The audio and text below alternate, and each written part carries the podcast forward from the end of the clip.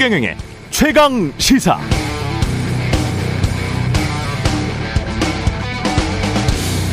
네, 지난 금요일 발표된 한국갤럽 여론조사를 보면 우리나라 국민의 78%는 후쿠시마 오염수 방류가 해양과 수산물을 오염시킬까봐 걱정된다 이렇게 응답했습니다. 별로 걱정되지 않거나 전혀 걱정되지 않는다는 의견은 20%에 지나지 않았습니다.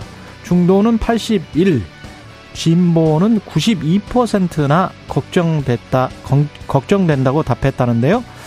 현재 야권의 우호적이라고 할 수 있는 대통령 직무 긍정 평가자 49%, 국민의힘 지지층 53%, 어, 성향으로 보면 보수층 성향 57%, 60대 이상에서도 절반가량이 우려한다고 응답했다는 점은 주목할 만합니다.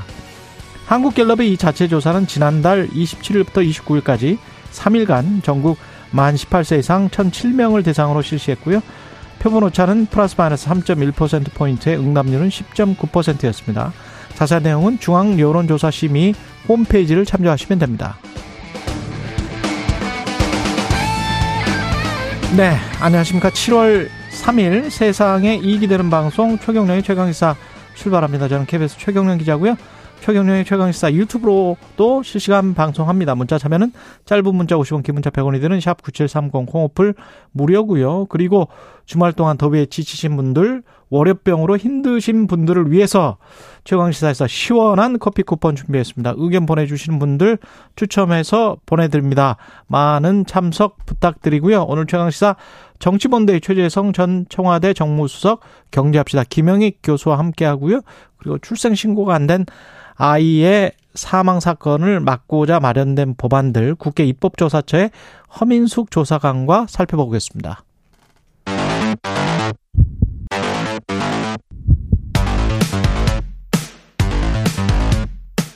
오늘 아침 가장 뜨거운 뉴스 뉴스 unboxing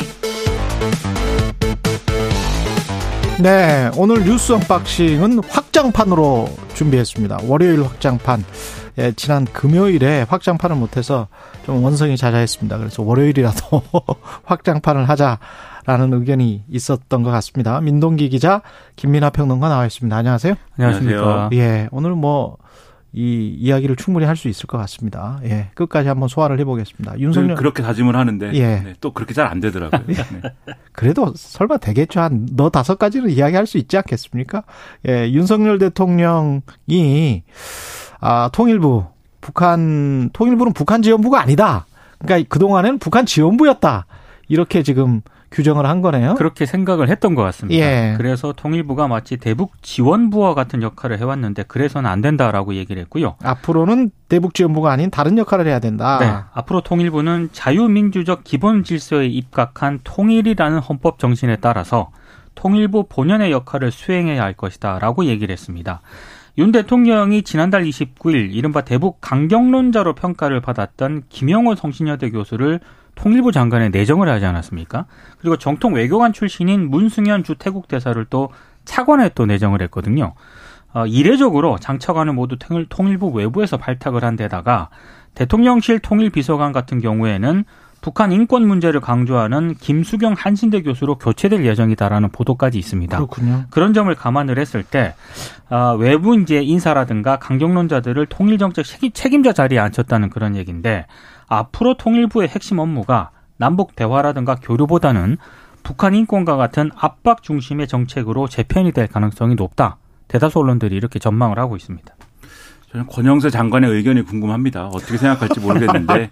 권영세 장관 최강 시사에 많이 출연하셨는데. 그렇죠. 그렇죠. 권영세, 이어달리기도 강조를 했어요. 사실은. 그렇죠. 예. 그러니까 권영세 장관이 장관을 초기에 맡았는데 근데 대통령이 지금 이렇게 인사를 하면 제가 권영세 장관이면 약간 기분이 이상할 것 같아요. 내가 그래도 통일부 맡아서 해왔는데 음. 이 해온 것까지 좀 부정당하는 거 아니냐 이런 기분도 있을 텐데 뭐 총선 전이고 하니까 아마 그런 말씀 안 하실 것 같긴 합니다. 근데 이제 이런 문제는 있을 수 있습니다. 이거 언론에 이제 여러 가지 지적이 있는데 통일부가 그동안 이제 역할이 변화해온 역사가 있거든요. 1970년대에는 그러니까 북한 정세 분석, 북한 사상 공세 대응 이런 걸 하다가 80년대에 정책 기능이 도입됐고 2000년 이후에는 교류 협력, 남북 대화 이렇게 역할과 업무가 확대를 해왔는데 지금 이제 윤석열 대통령이 이렇게 어 임무를 바꿔야 된다라고 하는 거는 그럼 한 50년 전으로 이제 돌아가는 거 아니냐 이런 지적이 있고요. 그리고 그러니까 교류 협력이나 남북 대화는 하지 않고 그렇죠. 그리고 이제 대통령의 이런 발언에 깔린 인식은 교류 협력이나 뭐 이런 걸 위한 노력을 뭐 북한 퍼주기다 이렇게 이, 보수층 일각에서 그동안 많이 비판을 해왔지 않습니까? 그렇게 이제 규정을 한 셈이죠. 그렇죠. 그런 예. 인식을 그대로 보여주는 것이다라는 비판도 있고 그 다음에 이제 뭐 만약에 지금 여러 가지 정세와 조건이 바뀌었기 때문에 그게 50년 전이든 100년 전이든 통일부의 역할이 돌아가야 된다라고 하면 그것도 뭐 있을 수 있는 일일 수 있습니다. 여러 가지 조건이 바뀌었다는 걸 합리적으로 설명할 수 있으면 문제는 그렇게 바꾼다고 하더라도 그것은 법에 의한 것이어야 된다라는 지적도 있어요. 그러니까 정보조직법이라는 게 있지 않습니까? 음. 그 정보조직법에 보면은 이 부처는 하는 일이 뭐다라는 그렇죠. 걸 규정을 하게 돼 있습니다. 통일부는 뭐라고 규정이 돼 있어요? 통일부의 경우에는 통일부 장관은 통일 및 남북 대화 교류 협력에 관한 정책의 수립, 통일 교육, 그 밖에 통일에 관한 사무를 관장한다. 이렇게 돼 있거든요. 남북 대화 교류 협력이 써져 있네요. 네. 그렇죠. 네. 그렇기 때문에 만약에 법에 적시돼 있습니다. 그렇죠. 그래서 통일부의 역할과 기능을 바꾸고 싶다면 사실 정부조직법을 개정해서 그에 맞는 역할을 규정하고 그걸 국회 합의를 통해서 이끌어내는 것이 필요한데 뭐 실질적으로 현실적으로 정보조직법 개정은 어렵지 않겠습니까? 예. 그 아무래도 민주당이 여기에 대해서 반대할 것이기 때문에 그렇기 때문에 이런 식의 어떤 우회적인 인사를 통해서 통일부의 기능을 바꾸는 것을 시도하는 것이라고 봐야 되겠지만 그게 법적으로 정당한가에 대한 논란은 여전히 뒤따를 수밖에 없는 조건이다 이런 비판이 나온다는 겁니다. 그 보도도 보면 남북 대화나 교류 협력보다는 북한 인권 등 압박 중심의 정책으로 재편될 것이다 이런 보도가 나와 있는데 뭐 북한 인권을 강조하는 것도 좋겠죠. 그렇지만 정부에서 할 일과 아, 탈북민을 중심으로 한 시민단체에서 하는 일이 그게 똑같아서는 안 될 것 같거든요. 그렇죠. 예. 그게 그리고 탈북민을 중심으로 한 시민단체가 하는 것도 뭐 중요한 일인데 그거는 그쪽에서 하면 충분히 되는 일이고 정부는 남북대화 교류 협력을 하면서 뭔가 좀 큰 그림에서 일을 해야 되지 않나 그런 생각이 듭니다. 지금 예. 예. 지금 동아일보 보도를 보면은요. 예. 우리가 이렇게 지금 남북 간의 강대강 대치 국면이 이어지고 있지 않습니까? 근데 지금 북한하고 일본 같은 경우에는 이른바 싱가포르, 중국에서 이미 한 두세 차례 정도 수차례 실무 접촉을 했다는 겁니다. 물론 이제 실무 접촉을 한 이유는 여러 가지가 있겠죠. 뭐 일본 같은 경우에는 일본인 납북자 문제라든가 고위급 회담 개최 등을 이제 놓고 여러 가지 이제 북한 쪽하고 이제 실무 접촉을 한 것으로 보이는데 일단은 그렇죠. 일단은 그렇게 접점은 찾아지지 않은 것으로 일단 보도가 되고 있거든요. 근데 문제는 이렇게 북한과 일본이 어찌됐든 실무 접촉을 통해서 물밑에서 계속 접촉을 하고 있다라는 그런 사실인데 우리 같은 경우에는 기본적으로 일단 연락망 자체가 차단이 된 그런 상황 아니겠습니까? 그렇죠. 이렇게 되면은 일본은 물론 현안인 일본인 납북자 문제를 해결하기 위한 차원이다. 이게 이제 겉으로 드러내는 명분인데 실질적으로 계산을 해보면은 아무래도 북한 핵미사일 이슈에서 한국이라든가 미국을 통하지 않고 음. 일본이 직접 북한과 접촉을 할 수 있다라고 한다면은 나중에 이 문제에 있어서 본인들이 주도권을 가질 수 있다는 그런 얘기 아니겠습니까? 그렇죠. 저는 일, 이런 계산까지 하고 있다라고 생각을 하거든요. 그러니까 상당히 우리 정부 입장에서 좀 냉정하게 평가를 할 필요는 있는 것 같습니다. 그러니까 북한과 일본이 이제 서로를 이용하는 거죠. 그래서 북한 입장에서는 뭐 한미일 이렇게 쫙 이렇게 같이 행보를 하는 거에 일종의 균열을 내는 그렇죠. 의미를 스스로 이제 거기에 의미를 부여하면서 지금 말씀하신 것처럼 이제 나름대로의 이 어떤 외교 안보적 공간을 찾으려고 하는 것이고 일본은 일본 나름대로 이게 수건입니다. 납치 문제 해결이 수건이고 그리고 이 납치 문제 해결을 고리로 해서 북한한테 얘기를 하면 이 문제는 순수하게 북한과 일본 양자 간의 문제거든요. 다른 국가가 끼어들어서 뭐 여기에 대해서 뭐 얘기할 바가 없기 때문에 그렇죠. 일본은 여기에 접근하는 것만으로도 다양한 카드가 여기서부터 생기는 거예요. 자신들이 북한과 지금 대화를 하고 있기 때문에 등등으로 인해서 요걸 가지고 이제 동, 이 동아시아 정세를 이끌어갈 수 있다라는 그러한 축이 하나가 있다라는 계산을 하는 것이고 또 국내적인 여론도 호의적입니다. 이 납북자 문제 해결한다고 하면. 그렇죠. 그러니까 이런 거를 다 이용하려는 게 두 개의 어떤 계산이 맞아 떨어지는 건데 그럼 뒤집어 얘기하면 앞서 말씀하신 것처럼 서로 이게 성과가 이 크게 날 것이다라고 하고 접근을 하고 있는 거냐. 그렇지는 않은 거거든요. 그렇죠. 그렇죠. 그럼 이걸 역으로 우리 입장에서 생각을 해보면 우리가 남북 대화를 통해서 지금 얻을 게 하나도 없다. 이렇게 생각할 수 있습니다. 그리고 냉정하게 얘기했을 때 북한하고 대화를 해서 지금 뭐 성과가 있겠습니까? 없겠지만 음. 그렇지만 예를 들면은 그러한 어떤 주장을 하면서 명분을 찾을 수도 있는 거지 않습니까?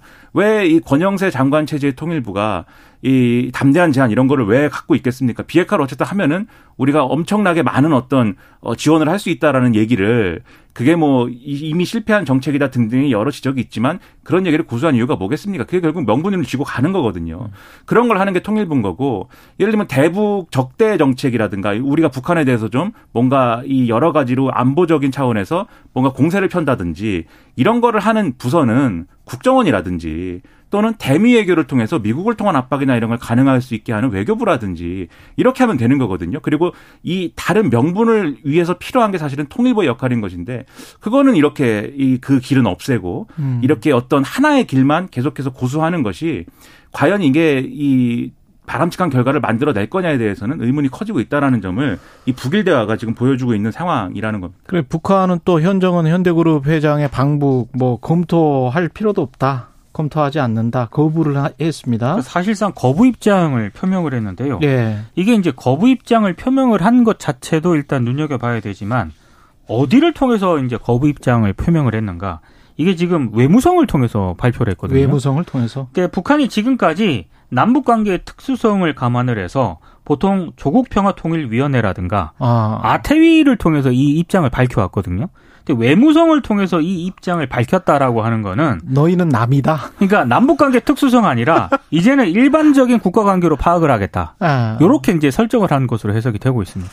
그러니까 보통은 이제 말씀하신 조평통을 통해서 뭐 이런 얘기를 하는데 왜냐하면 남북 간의 공이 사실은 그동안에 이, 어, 서로 간의 정책의 기본적인 어떤 틀이라는 거는 지금 말씀하셨지만 이 분리된 국가가 아니라 이건 뭐 다른 인식과 관계 있는 게 아니라 서로가 헌법이라든가 이런 법률 체계에서 규정하고 있는 바 자기들의 국가의 일부이다. 그러니까 우리는 북한이 우리의 일부인 것이고 북한은 그 부속 도서가 그렇죠. 우리 일부입니다. 그렇죠. 헌법에 부, 북한은 예. 똑같이 우리를 규정하는 것인데 다만 그러면 우리 입장에서 북한은 뭐냐 그래서 적대 국가 다른 국가가 아니라 그것은 반국가 단체이다 이렇게 규정하고 있는 거잖아요. 그 그렇죠. 이 모순을 해결하기 위해서 예. 그런데 그런. 시스템이 있기 때문에 지금 총불을 겨누고 있다 하더라도 예. 그게 해소되지 않은 상황이 있기 때문에 여기서부터 이런저런 대화를 하자 또는 뭐 어, 대화를 해야 되는데 총을 쏘면 안 되는 거 아니냐 또는 뭐 이 군사적인 적대 행동은 중지해야 되는 거 아니냐 명분이 다 여기서 나오는 그렇죠. 거예요.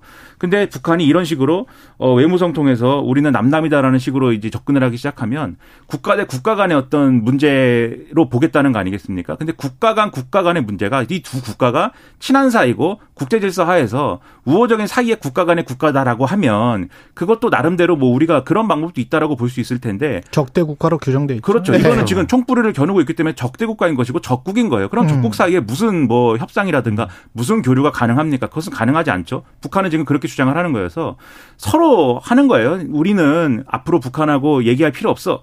북한도 앞으로 남한하고는 얘기 안 할 거야. 이런 서로 이런 어떤 주장을 서로 하고 있는 것이기 때문에 이게 우발적인 군사적인 충돌이나 이런 것으로 좀 확전되지 않도록 리스크 관리를 해야 되는데 걱정이 많이 생깁니다. 북한과는 적대 국가로서 계속 기량적인 관계를 가져가고 한국 내에서는 또 반국가 세력이랑 싸우려면 굉장히 좀 힘들겠네요. 예. 윤석열 정부는 굉장히 힘든 일을 지금 하고 있습니다. 예. 정신적으로 물리적으로 굉장히 피곤하겠는데 이렇게 되면 예. 저도 힘듭니다. 예. IA, 뉴스를 봐야 되는데. 예. IAEA가 오염수 최종 보고서를 곧 내일 공개 내일 공개를 예. 할것 같습니다. 일단 언론 보도를 종합을 하면은요.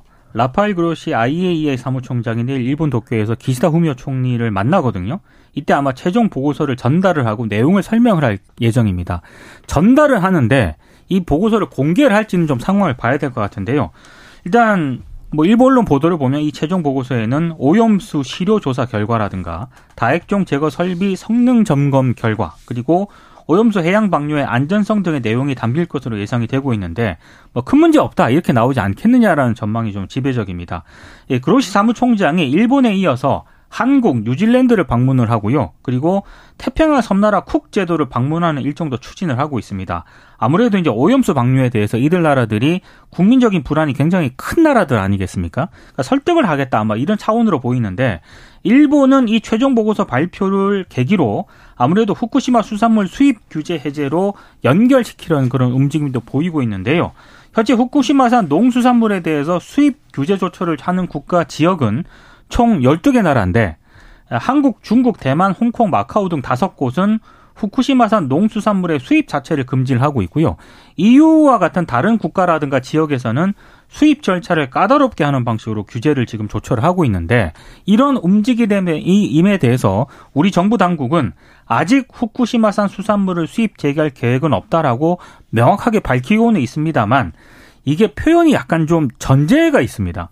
우리 국민이 안심하고 수산물을 먹을 수 있는 상황이 되면 그때 가서 검토할 일이다라고 지금 입장을 밝히고 음. 있거든요. 그러니까 이 전제 표현을 두고 여러 해석이 좀 나오고 있습니다. 좀 시간이 지나면 어떻게 될지 모르겠습니다. 예. 그런데 표현이 뭐 어쨌든 간에 이 방침은 유지가 돼야 됩니다. 왜냐하면은 이게 우리 이제 정부와 그다음에 IAEA와 뭐 그다음에 심지어 이제 이 방류하는 물을 뭐 마실 수 있다라고 주장하는 과학자들도 사실 후쿠시마 연안에서 잡히는 생선이라든가 해산물의 경우에는 안전을 담보할 수 없다 이 얘기는 그렇죠. 하는 거지 않습니까? 그리고 실제로 도쿄전력이 위치 그 도쿄전력이 이제 후쿠시마 원전 위치에 있는 그 인근에서 잡힌 생선에 세슘이 검출되고 이런 일들이 있는 거잖아요. 왜냐하면 거기는 직접적으로 이 사고 당시부터 방사성 물질들이 방출된 곳이고 바로 앞에 있기 때문에 거기서 이제 이 살거나 거기서 잡힌 물고기들은 당연히 우리가 먹어 먹을 수 없는 거죠. 방류 문제와도 사실은 방류하더라도 방류를 우리가 정당화하더라도 그건 안 되는 겁니다.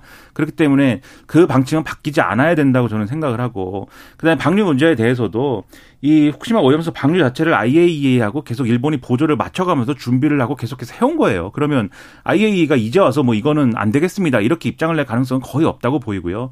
만약에 방류를 이제 한다고 할 것인데 그러나 우리 입장에서는 마지막까지 이것에 대해서는 다른 방안이 있는지 첫째 다른 방안이 있- 있는지 다른 방안이 있다면 다른 방안을 찾아보자 이 얘기를 하는 것이 전 좋다고 생각하고 아니 돈이 들 돈이 들 뿐이지 다른 방안이 분명히 있죠. 그럼요. 왜 없습니까? 네, 그러니까요. 예. 그리고 두 번째로 방류를 하더라도 지속적으로 이, 이 알프스라고 하는 이 핵종 제거와 관련된 정화나 이런 것들이 제대로 되고 있는지를 계속해서 이 추적하고 검사할 수 있는 그런 것들을 갖춰달라고 요구해야 될 것이고 이런 것들이 잘 돼야 그나마 어쨌든 국민들이 여기에 대한 의구심이라든가 이런 것들을 해소할 수 있는 것이거든요.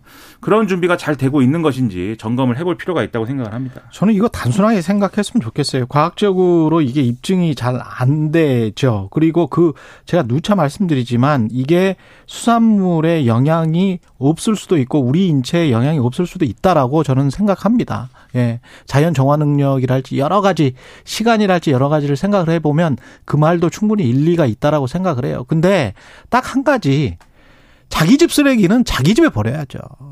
자기 집 쓰레기를 아니 쉽게 말하면 바다라는 게 인류 전체가 쓰는 공동의 우물이에요. 그렇죠. 근데 음식물이랄지 자기 집에서 마련 그저그 처리된 각종 쓰레기를 우리가 이걸 깨끗하게 잘 처리했으니 모든 인류가 먹는 그런 공동 우물에다가 버리겠다 이렇게 지금 이야기를 하는 거잖아요. 이거 얼마나 기분 나쁜 행동입니까? 옆에 바로 옆집에서 하는 이웃, 이웃으로서는 굉장히 기분 나쁜 행동이죠. 그러면 거기 그것과 관련해서 야 좀 미안한 척이라도 해봐. 사과라도 해봐. 아니면 사과를 좀 요구를 하든지. 어? 이런 식으로 행동하는 나라가 어디 있어요? 이제까지 체르노빌이랄지 미국의 드리마일이랄지 이런 그 사건이 나섰을 때 그쪽 지역을 폐쇄를 해서 사람들이 못, 못 살게 하고 한동안 그렇게 만들었지 그걸 가지고 그 공해상에다가 다 버리겠다 이런 나라가 있었습니까? 미국이나 소련이?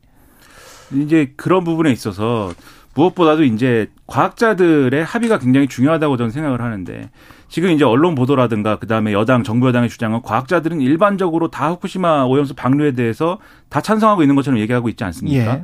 근데 그렇지는 않은 거거든요. 그럼요. 그렇지 않은 것이고 지금 제가 뭐 다른 이- 뭐 지난주에 네이처 얘기를 했는데 내셔널 지오그라피라든가 이런 외국의 이제 잡지 또는 이제 뭐 어떤 자료 이런 것들을 찾아보면 이러한 우려, 과학자의 우려를 얘기하는 겁니다. 시민 단체의 우려가 아니고 과학자의 우려라든가 이런 논리들이 충실히 설명이 돼 있고 그거에 대한 반론이라든가 재반론 이런 것들을 다 설명을 해 놨어요. 그러니까 괴담이어서 그걸 그렇게 이 설명을 했겠습니까? 그런 잡지들이 그렇지 않고 우려가 있는 것이고 그 그중 한 과학자는 내셔널 지오그라피 기사에서는 이렇게 얘기를 해요. 지금 도쿄 전력하고 일본 정부의 방류에 대한 설명이나 태도라는 것을 IAEA 포함해서 믿어라.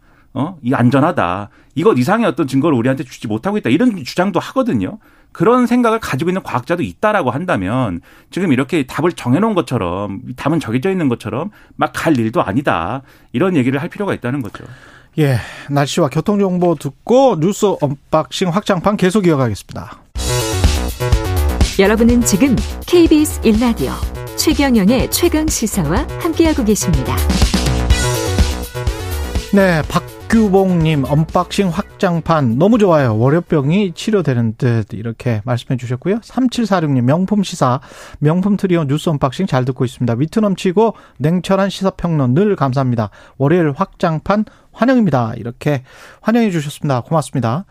그리고 후쿠시마 어민들이 또 방류 반대 결의문을 이거 일본 어민들입니다. 네. 예. 후쿠시마 현의 어업협동조합 연합회라는 그런 조직이 있거든요. 예. 어, 방류를 방대하는 특별 결의문을 채택을 했습니다. 이번이 네 번째 반대 결의문 채택이고요.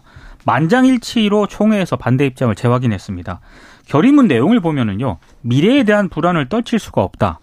풍평 피해, 그러니까 소문 피해 있지 않습니까? 그렇죠. 이게 절대 발생하지 않도록 안전성을 당부하고 정부가 정부가 책임지고 대처해 주길 요구한다. 이런 결의문을 채택을 했고 사실 지난달 22일에는요. 일본의 어민 전체 조직이 있거든요. 전국 어업협동조합 연합회인데 여기서도 오염수 해양 방류를 반대하는 특별 결의를 승인을 했습니다. 4년 연속으로 반대 결의문을 채택을 하고 있거든요. 그러니까 이분들이 무슨 또 우리식으로 따지면은 괴담에 막 현혹이 돼가지고 이렇게 반대 결의문 채택하고 이런 거 아니게 아니지 않겠습니까? 예. 아무래도 이제 불안하니까 좀 대책을 마련해 달라 이런 요구를 지금 일본 정부에 하고 있는 그런 상황인데 일본 야당인 이펀 민주당도 후쿠시마 오염수 방류와 관련해서 기시다 내각이 후쿠시마 어민과 국민에게 충분히 설명해서 동의를 얻고 피해 대책을 만들어야 한다 이렇게 요구를 하고 있습니다.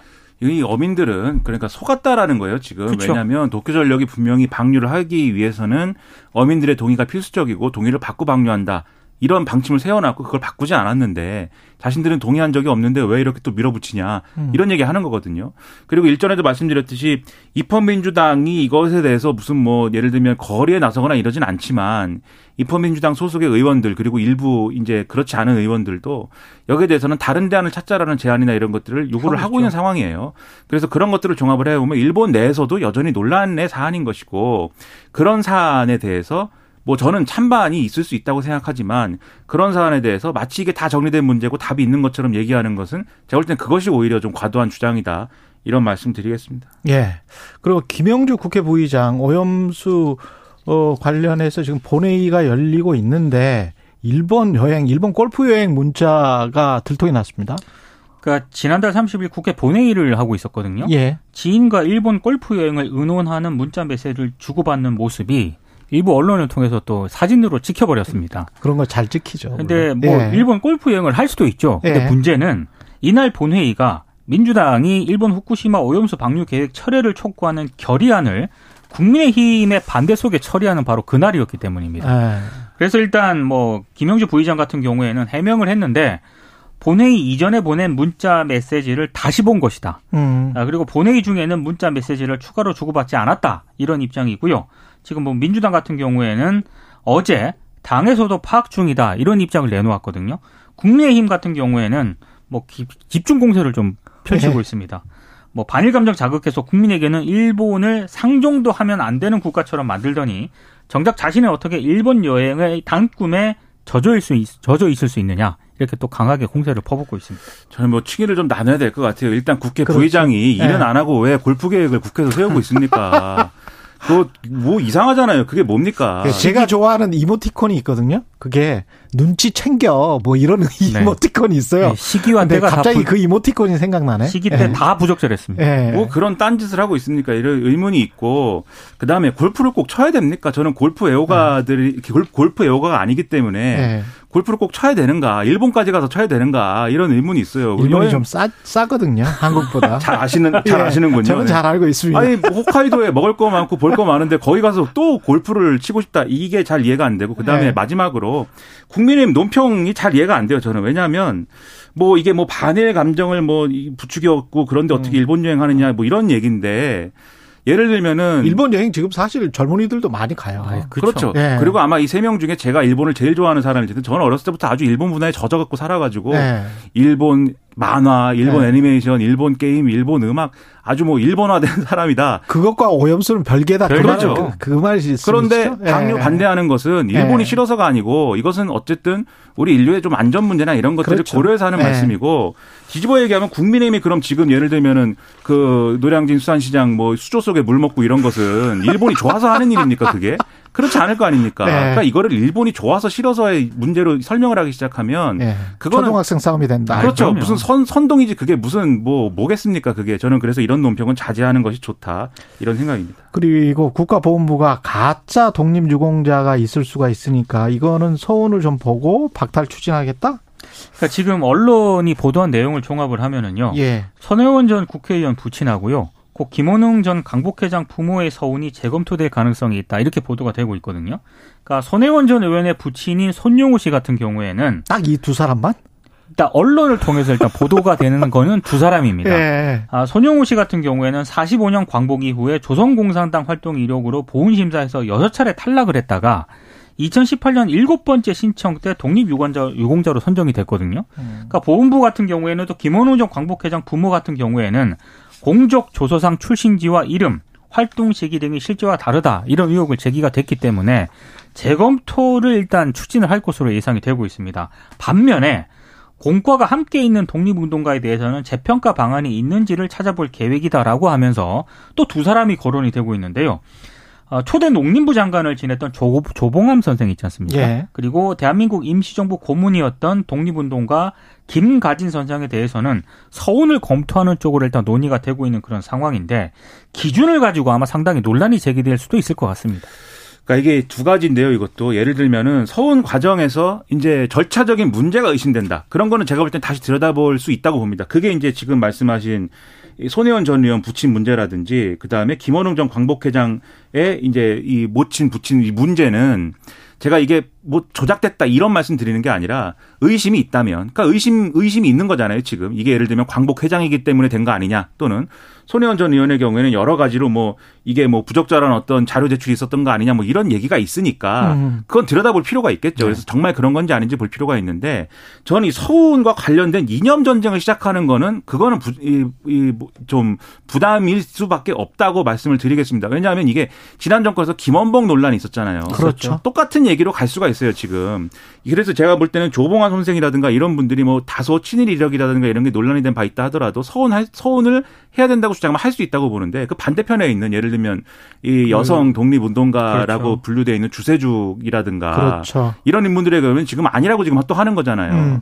그러니까 이게 명백하게 좌익 계열과 연관이 돼 있고 만약에 북한 정권하고 나중에까지 연결되는 부분이 있으면은 서원은 안 하는 것이 원칙이다 라는 걸 어디까지 적용할 것이냐에 대한 논란으로 번질 수 있기 때문에 그렇죠. 이미 있는 거를 뭐 취소 이 이념적 문제를 들어서 취소를 하고 이런 것들은 하지 않는 게 좋다 이런 생각입니다. 예.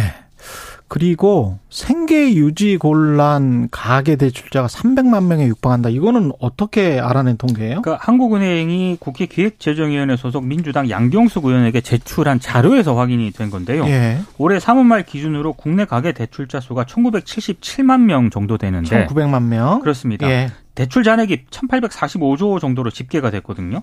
근데 전체 대출자의 총 부채 원리금 상환 비율 이른바 DSR이 40.3%로 나타났습니다. 40.3%. 그러니까 이게 예. 40.3% 같은 경우에는 국내 가계 대출자들 같은 경우에는 평균적으로 연소득의 약 40%를 빚 갚는 데 써야 한다는 그러니까 소득이 100만 원이면 원금하고 이자 분할 상환하는데 40만 원 정도 쓴다는 이야기입니다. 그렇습니다. 예. 그리고 175만 명 같은 경우는요.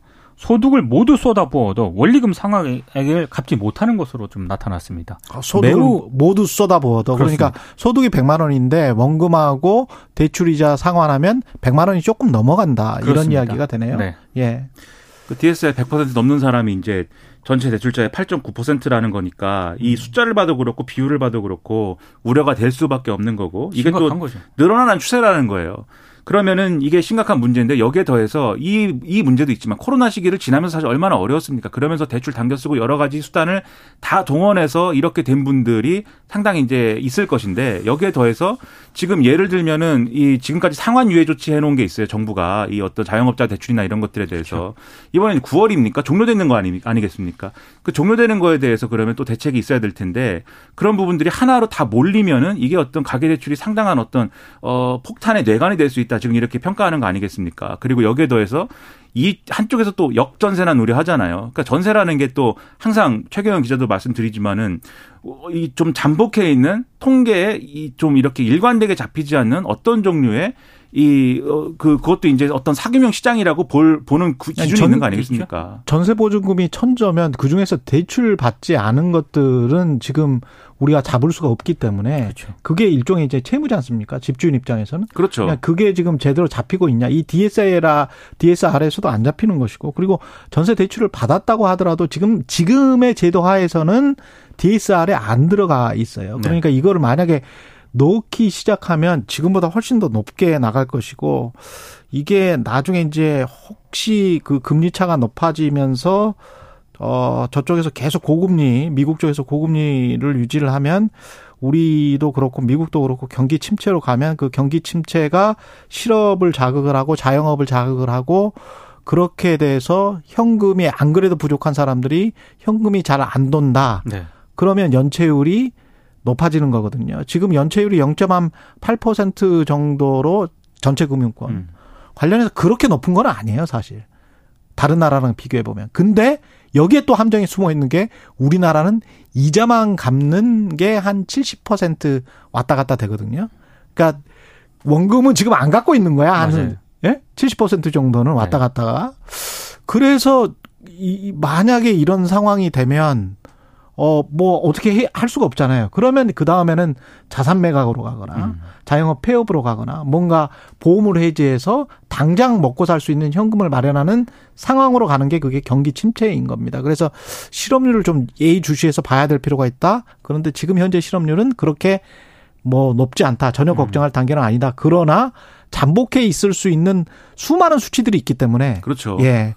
그래서 조심해야 된다. 미 연준이 자꾸 얘기하는 게 불안합니다. 예. 그 금리를 더 올려야 된다 이렇게 얘기했을 때 처음에는 아 엄포다 예. 그렇게 생각을 했는데 요즘 분위기는 아 진짜 그러려나 이런 분위기인 것 같고 문제는. 내년까지 4% 그렇죠. 이상으로 갈 지금 그 확률이 높다는 거 아니에요? 경제 전문가들이 그렇죠. 다 그렇게 이야기를 내년까지 미국이 4% 이상으로 가는데 우리가 그- 글쎄요. 언제까지 버틸 수 있을지 3.5%로. 그리고 예. 오늘 뭐 자영업자 경기 전망 이런 거 보면은 별로 체감 이 경기도 좋지 않은 상황이 그렇습니다. 이어지고 있어서 이런 예. 주관적인 것도 있거든요. 예. 대책을 좀 많이 마련해야 된다라는 생각입니다. 그리고 이낙연 전 대표 호남을 방문을 했습니다. 본격 정치 행보를 하는 것 같습니다. 그러니까 민주당이 중요한 역할을 해줘야 되는데 국민 기대에 많이 미흡하다 이런 얘기도 했고요. 예. 혁신의 핵심은 도덕성 회복과 당내 민주주의 활성화라고 얘기를 했는데 아무래도 민주당이 전당대회 돈봉투 사건 등을 거치면서 방탄 정당 논란에서 자유롭지 않다 이렇게 지적을 한 것으로 보이는데 아무래도 이제 앞으로 당내 여러 현안들에 대해서 목소리를 좀 높이지 않겠느냐 이런 전망이 좀 나오고 있습니다. 이재명 대표가 그 교섭단체 대표 연설에서 한 얘기 중에 제가 제일 좋다고 생각하는 대목은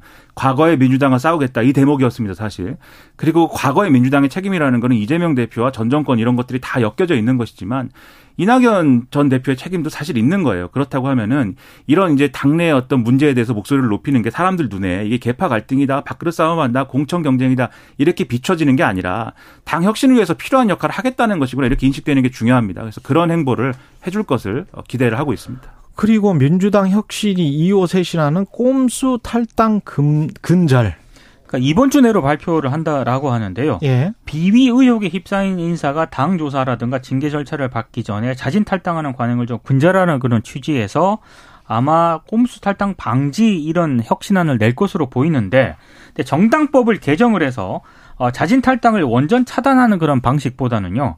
당원 당규 개정이라든가 당 지도부 차원의 입장 표명 정도로 가닥을 잡은 것으로 일단 보이고요. 그래서 당원 당규에 적시된 자진 탈당자 복당 벌칙 규정을 좀 강화하는 차원 아니겠느냐 이런 전망이 나오고 있습니다. 저는 혁신의 논의가 좀 더 세심하게 이루어져야 될 필요가 있다고 보고요. 당연히 그런 꼼수들에 대해서는 국민들이 다 이 문제다라고 생각하지만 결사의 자유 이런 것들에 대해서 혹시 훼손하는 게 없는지 들여다봐야 되고 혁신위가 하기로 했으면 그것에 대한 당의 태도가 어떤지 굉장히 중요한 거거든요. 이거를 무력화시키지 않아야 된다 이런 말씀 드립니다. 예, 2723님 뉴스 언박싱 확장판 고정합시다. 뉴스의 세세한 설명과 정확한 비판 시원합니다. 최경영 기자님, 박민아 평론가 아니고요. 김민아입니다. 네, 저 김씨입니다. 예, 네. 예, 민동기 기자님 응원합니다. 대한민국에서 제일 많은 김씨입니다. 예. 뉴스 언박싱 민동기 기자 김민아 평론가였습니다. 고맙습니다. 고맙습니다.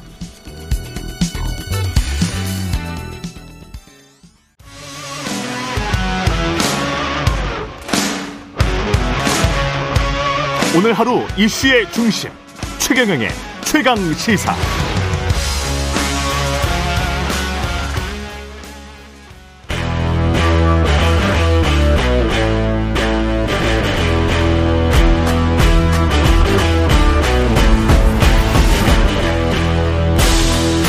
네, 한 주의 시작 여의도 정치를 깊이 있고 날카롭게 들여다보는 시간 정치 먼데이 오늘은 최재성 전 청와대 정무수석과 함께합니다. 전화 연결돼 있습니다. 안녕하세요.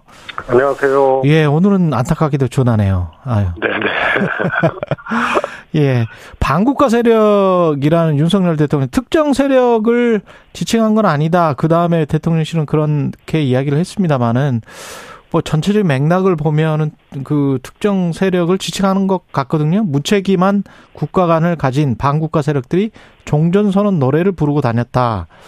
종전선언 노래를 저 정무 수석님도 부르고 다니지 않으셨어요? 뭐 많이 불렀죠. 그럼 반국가 세력인데? 그러니까 이게 예. 에, 이제 하나의 그 문장으로 보면 예. 성립될 수 없는 얘기를 하는 거거든요. 예. 어, 특정 세력이나 전 정부를 지칭한 게 아니라고 했잖아요. 예. 그런데 이 해외에 돌아다니면서 어, 읍소하고 어, 이 종전선언 노래를 부르고 뭐 이러니까 해외에 돌아다니면서 했다는 거는 그건 전 정부 얘기를 하는 거거든요. 그러네요. 예. 그렇잖아요. 그 종전선언을 사실은 그때 당시 여론은 상당히 많이 찬성했었던 걸로 제가 기억을 하는데. 그렇습니다. 국민들 절대 거의 다수도 압도적으로. 찬성했었던 것 같거든요. 예, 예. 그다음에 또 하나는 반국가 세력이라고 하면은 정부에서 뭐 하고 있어요? 색출해서 어 사법 처리를 하든지 음. 그래서 국가에 대해서 정부에 대해서 문제 제기를 하거나 지금 정부하고 다른 생각을 갖고 있거나 이런 것은 처벌할 수 없잖아요. 음. 그러나 반국가 세력이라고 정부에서 딱 아예 못을 박아놔 버리면 그러면 그거 지금 정부가 가만히 두면 안 되잖아요. 음. 그래서 이게 전 정부 지칭한 거 아니다라고 했는데 전 정부를 지칭하는 언어를 또 사용을 했고 반국가 세력이라고 해놓고 정부가 팔짱 끼고 있는 거하고 똑같은 거거든요. 예. 그래서 이건 도대체 뭘 얘기하는지를 모르겠고 대통령의 경도된 생각이 이 정말 나라를 대통령 경도된 생각에 맞춰서 춤추게 만드는 참 기이한 예, 풍경입니다. 근데 그리고 나서 반국가 세력 발언 이후에 그 소폭 개각을 했는데 김영호 성신여대 교수를 통일부 장관 후보자로 지명을 했단 말이죠. 이게 김정은 정권 타도 그 다음에 통일부 이게 그 노태우 정부 때 노태우 대통령이 했던 기본 합의서랄지 뭐 이런 것들도 반대하는 입장. 그래서 윤석열 대통령의 이거 없애라 이렇게 이야기를 하고 촉구했던 분인데 이거 어떻게 보세요? 이 통일부 장관 어? 후보. 뭐 제가 이 정권 초기에 예. 대통령의 극우화나 대통령의 지나친 어, 이 우편향이죠. 예. 이런 것이 걱정이 된다. 그리고 그렇게 둘러싸여 있는 것 같다라고 어, 몇 차례 저, 저도 얘기를 했습니다. 예. 근데 그게 지금 대통령 인사라든가 대통령 어, 메시지 이런 것을 통해서 어, 입증이 되고 있거든요. 음. 그래서 이런 정도면 아 대한민국이 그래도 어 국민들이 뭐라 그럴까요 동의하는 보편적 지점들이 있거든요. 예. 그런데 이거는 완전히 비주류 노선도 아니고 극단 노선을 어, 취했던 사람을 등용을 하고 그리고 또 그런 극단적인 언어를 대통령이 직접 이렇게 규정하고 구사를 하고 있으니 음. 이거는 그냥 보통 걱정이 아닙니다. 정상적인 어, 이 국가에서는 있을 수 없는 지금 일들이 일어나고 있는 겁니다. 통일부도 대북지원부가 아니다. 그러니까 지금까지는 대북지원부였다. 뭐 이렇게 지금 이야기를 하고 통일부의 업무를 본연의 업무로 바꾸겠다. 근데 그 본연의 업무라는 것이 어 북한의 인권을 강조하고 뭐 이런 게 이제 본연의 임무가 되는 것 같습니다. 그건 통일부가 아니죠. 그래서 통일부를 없애야지. 통일 통일부라는 명칭 그대로 어? 통일부의 역할이 있는 거 아니에요? 예. 정권마 정권마다 아, 그 방식은 달랐어도 통일을 전제로 지금 하는 거예요. 그런데 지금 오히려 그것에 저해되고 이러면은 통일부 대신에 예를 들어서 북한 흡, 흡수통일 부처를 만든, 만든다든가 예. 뭐 이, 이렇게 가야지 통일부라는 것을 정권마다 차이는 있었지만 지향과 내용이 뚜렷한 통일부를 그대로 존속을 시키고 반통일적인 어? 인사를 어, 등용을 하거나 또 어, 통일부의 노선을 바꾸거나 이러면 통일부를 존치할 필요가 없는 거죠. 그 과거의 평화 통일이랄지 이런 게 아니고 그 1950년대 가면 흡수 통일이랄지 북진 통일 이런 이야기를 많이 했잖아요. 그래서 평화 통일이 오히려 그때는 진짜 반국가 세력처럼 어 이야기가 됐던 시대가 50년대 초반, 중반 뭐 이렇게 기억을 하는데 그 생각이랑 아 지금 흡수통이라는 말씀을 하셔 가지고 네. 그런 생각을 가지고 있는 걸까요? 혹시 대통령이 흡수통일 같은 생각을? 지금 적어도 한반도 문제, 남북 문제, 예. 그 다음에 대중국, 그 다음에 이란 적으로 돌렸던 이란 문제, 러시아 전반적으로 보면은요. 예. 적어도 어, 외교 문제와 남북 문제에 대해서는 완전히 어, 이, 이 그야말로 과거로 이, 퇴행을 하고 있고요. 이것이 대통령이 이 극단적 생각이 대통령의 이 일상적 생각이 돼버렸어요. 음. 그래서 이건 예. 보통 문제가 아닙니다. 그 정부 조직법에도 통일부는 남북 대화 협력이 명시가 돼 있더라고요. 통일부의 업무로. 그렇습니다. 그래서 예. 지금 시기라면 통일부를 어, 존치할 필요가 없고 대통령이 주장하고 생각하는 방식에 대북 관련 부서를 두는 거예요. 어? 그거는 국정원이. 국정원이 하면 되는 거 아닙니까? 그러니까 통일부 존치 이유가 없는 거죠. 통일부를 놔두고 반통일적 인사라든가 예. 또 기존의 정책하고 전, 전면 배- 배치되는 그런 주장을 했던 사람 어, 이런 사람들을 어, 대통령이 배치를 하고 그러면 대통령 생각하고 같다는 얘기 아니에요. 그래서 이건 통일부 존치 이유가 없는 겁니다. 근데 대통령은 지금 대통령의 국정 철학을 이해하는 공무원을 굉장히 강조하고 있는 것 같습니다. 대통령실 비서관 출신을 지금 다섯 명을 차관으로 내려 보냈는데 그러면서 또 이권 카르텔 타파에 힘써줄 것을 당부했다고 하는데 이 전반적으로 어 이게 어떤 시그널일까요? 어, 일단은 불만족스럽다는 거죠. 지금 예. 대통령의 뜻대로 안 따라준다는 얘기고 부처들이 그런데 뭐 대통령의 이 뜻이 뭔지 모르겠고 그그 뜻이 또 올바른 방향인지 모르겠어요. 근데 아무튼 정권 초기에 대통령실 비서관들을 차관으로 어 인사하고 막 이런 것은 굉장히 특이한 현상이거든요. 정권 말기에는 그런 경우들이 왕왕 있었어요. 그 이게 뭘 의미하냐면 우선 장관이 허수아비가 돼요. 그러니까 책임 있게 장관이 어 일을 하거나 이- 이런 분위기를 그냥 없애버리는 거예요. 그래서 음. 소위 말해서 이제 실세 차관들이 되는 거죠. 예. 그리고 여기 하나 더 덧붙여가지고 대통령이 계- 지금 계속 인사가 뭐 1급 공무원들 막 그냥 어 인사 뒤집고 또 대기 발령하고 했던 인사 뒤집고 뭐 이런 게 뭔가 지금 부처에 불만이 있다는 얘기예요.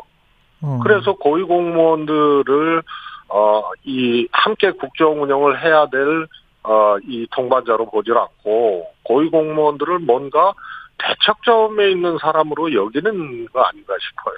음. 그래서 차관이 가게 되면은 그 부처 질서는 그러니까 비서관 출신 차관이 정권 초기에 가게 되면 장관이 허수아비가 되고 실세 차관이 되고 그러면은 부처가 제가 보기엔 제대로 돌아갈 리가 없는 거예요. 그리고 그 반국가 세력과 관련해서 그 민주당에서 여러 주장이 나오고 있었는데 그 민주당 윤영찬 의원 같은 경우는 사실상 쿠데타를 통해서 대통령이 됐다. 아, 윤석열 대통령이. 그래서 어 그런 분이 반국가 세력을 이, 이, 이야기하는 거를 이해할 수가 없다. 비유적 표현이라고 이야기하기는 했습니다만 여기에는 동의를 하십니까?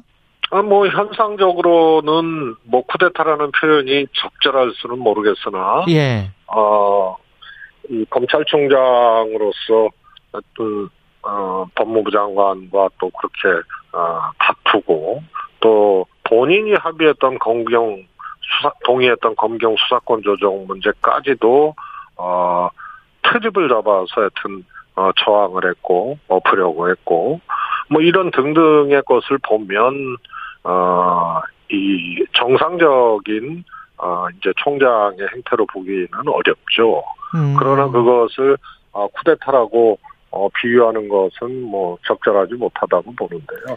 근데 당시에 이제 추미애 전 법무부 장관의 증언을 보면 문, 어, 문재인 대통령이 자신에게 물러나 달라고 말씀했다. 이렇게 지금 인터뷰를 했거든요. 오마이TV인가요? 거기에서 인터뷰를 그렇게 했는데 그러면 문재인 대통령의 제가 하에 윤석열 당시 검찰총장은 그냥 스테이를 하고 머물러 있고 추미애 전 법무부 장관만 바꾼 거니까 그러면 이게 쿠데타가 아니고 그냥 인사에서 살아남은 사람 윤석열 대통령은 뭐 이렇게 되는 거 아니에요? 사실 검찰총장은 예, 이 임기가 독립돼 있거든요. 예. 보장돼 있는 거거든요. 예. 네, 국민의힘 쪽에서 정권을 잡으면은 마음에 안 들면 어떤 식으로든지 검찰총장을 털어냈고요. 아. 민주당 정부에서는 그것을 지켜 지켜줬고 또 지키려고 노력을 했습니다. 검찰총장 임기제의 그 취지는 지키려고 했다. 그런 차원이었다. 그렇습니다. 예, 그래서 어뭐 뭐 제 기준으로 말씀드리면 윤석열 총장이 총장으로서 어 이 직무를 수행하는 방식이나 행태 이런 것들이 정말 문제가 있다고 생각을 했지만 음. 임기가 있는 문제를 법률이나 혹은 또 어떤 어, 이 사법적인 문제 혹은 그야말로 징계를 할 수밖에 없는 그런 문, 명확한 어떤 그런 근거에 기반하지 아니하고는 그것을 흔들 수는 없는 거죠. 그런 뜻으로 문 대통령도 어, 이 인사를 하셨다고 보고요. 그리고 기억하시겠지만 윤석열 총장이 징계 후에 어, 가, 가- 가처분 신청을 해서 어, 다시 복귀를 총장으로 복귀를 했었잖아요. 예. 그때 문 대통령께서 어, 국민들께 사과를 했다고요. 그 내용이 뭐냐면 음. 인사권자로서 어, 국민들께 죄송하다 이렇게 말씀을 했어요. 음. 그건 뭐냐면 법무부 장관은 인사권 내에 있는 것이고 음. 총장도 인사권 안에는 있지만은 어, 임기가 보장이 돼 있고 어, 하나의 이제 독립성이 어, 분명히 부여돼 있는 것이기 때문에 그것을 존중했던 것에 다름 아니죠. 그 원칙을 존중했다. 예. 그리고 추미애 장관께서 음. 뭐 저도 과정과 내용을 잘 알고 있, 는 문제지만요. 예. 본인이 본인의 뜻으로 당시에 사직서 법무부, 제출. 장- 법무부 장관을 그만둔다고 해놓고 예. 지금 와서 대통령이 그만두라, 문 대통령이 그만두라고 어, 했다는 것은 우선은 앞뒤가 안 맞고요. 앞뒤가 안 맞는다. 예, 예. 그, 그렇잖아요. 한 사람이 한 얘기라고 볼 수가 없잖아요. 본인은 본인이 사직서를 내면 아마도 어, 검찰총장도 함께 동반 사퇴를 시킬 걸로 생각했다는 거잖아요. 아니 그거는 추미애 장관이 내 그냥 생각이죠. 예. 음. 그 그러면은 사직세를 내질 말든가. 어? 그 말이 안 되는 얘기예요. 음. 그래서 아 내가 물러나면 검찰총장도 물러난다 그러면은 어. 그런 내용을 담아서 사, 어? 이 의사를 표현을 하거나 예. 그랬어야 되는 거 아니에요? 근데 당시에 윤 총장하고 법무부 장관의 갈등이라 그럴까요? 그런 과정 잘 알지만요. 법무부 장관이 그만둔다고 윤 총장이 그만둘 사람도 아니고 예. 이미 이제 징계를 둘러싸고 가처분이 진행되고 막 그런 과정이었잖아요. 예. 그런데 어떻게 정상적으로 법무부 장관이 물러나면 윤 총장이 물러난다고 생각을 할 수 있습니까? 그거? 아무 음. 일이 없었고 순리대로 그렇게 어, 하는 분위기였으면 몰라도 아주 가파르게 갈등하고 어, 별일이 다 일어났었잖아요. 예. 그런데 추 장관님이 그만둔다고 윤 총장이 그만둔다? 그래서 내가 어, 사직서를 냈다? 이렇게 갖다가 붙이는 거는 제가 보기엔 이건 좀 어, 성립될 수 없는 논리 아닌가 싶어요. 아, 근데 그때 당시의 상황을 지금 다시 이야기를 하는, 물론 뭐 질문이 그런 게 있었으니까 그런 이야기를 했겠습니다만은 어떻게 보세요? 추 장관의. 아니, 장, 장관께서, 추 음. 장관께서 네. 문재인 정부에서 법무부 장관을 하셨고, 네. 어, 또 여러 가지 뭐, 어, 어려움도 겪으시고 했지만, 장관께서 그걸 지, 지난 다음에 문 대통령이, 어, 그만두라고 했다는 걸 제가 잘 알지만요, 그렇게, 그렇게 얘기 안 하셨어요. 음, 문재인 대통령은 그렇게 얘기를 안 하셨어요. 누가요? 문재인 문재인 대통령은? 대통령께서. 예. 문재인 대통령이 누구 그만두라고, 어, 딱 잘라서 하실 분도 아니고. 음, 어? 그러나 그때 과정이나 환경이 법무부 장관으로서 그렇게 느껴졌을 수는 있어요. 어? 그러나 예. 그만두라고 딱 잘라서 얘기하시지도 않으셨고 어, 할 분도 아니고요. 예. 알겠습니다. 그러면 결국은 그 말만 남는 거예요. 예. 내가 그만두면 윤석열 검찰총장도 그만둘 줄 알고 그만뒀다. 이 말만 남는 거예요. 음, 알겠습니다. 이 문제는 여기까지 듣고요. 이낙연 전 대표는 지금 귀국 후에 어, 호남을 찾고 어, 민주당이 중요한 역할을 이럴 때 해야 되는데 국민 기대에 많이 미흡하다. 이거는 이재명 당 대표에 대한 견제구 같은 건가요? 음, 민주당이 많이 부족하다는 것은 어, 국민 기대에 못 미치고 있고 뭐 이런 부분에 대해서는 일반적인. 뭐 일반적인 얘기고요. 예. 저도 뭐 그렇게 느끼고 있는 면이 있으니까요. 예. 그래서 그것을 확대해서 이렇게 보는 것보다 예. 제가 보기엔 민주당 당 대표도 지내셨고 또 어, 집권당 출신으로서 총리도 하셨고 음. 대선 후보도 하셨고 하니까 후보 경선도 하셨고 하니까 아, 일반적인 걱정 이런 것으로 해석하는 게 맞지 않나 싶습니다. 이재명, 이낙연 이 두 분 사이에 어떤 갈등의 골 같은 게 있습니까? 그거는 통상 예. 뭐 아니라고 할 수가 없죠. 예. 대선 때 경쟁을 후보를 놓고 경쟁을 했고요. 했으니까. 예예. 그러면 그래서- 뭔가 좀 신뢰복이랄지 뭔가 푸는 그런 게 있어야 된다고 보세요? 어 저는 그런 정치는 말로 신뢰 회복하자 해서 될 수 있는 문제가 아니고요. 예. 어, 두 가지가 있을 겁니다. 아, 이제 하나는 이제 개인들의 정치적 진로. 그래서 경쟁 관계에 있거나 어, 혹은 대척점에 있거나 이런 분 이런 것을 전제로 음. 개인의 진로를 전제로 두 가지를 보자면 하나는 야당이잖아요. 예. 그러니까 윤석열 정권이 있거든요. 근데 음. 형편 없잖아요. 예. 이 문제를 같이 어떻게 할 것이냐. 음. 그 다음에 하나는 민주당 소속이고 다 음. 대표를 지내셨고 현재 대표잖아요. 예. 그리고 총선을 앞두고 있잖아요. 그러니까 민주당이 총선에서 이기고 지금 어려움을 극복하는데 어떻게 할 거냐. 이, 이 두 가지를 놓고, 어, 공통분모를 찾고, 어, 이 쉽게 말해서 이제 함께 노력할 수 있는 부분들을 찾는다면 음. 두분 다 지도자다운 거고요.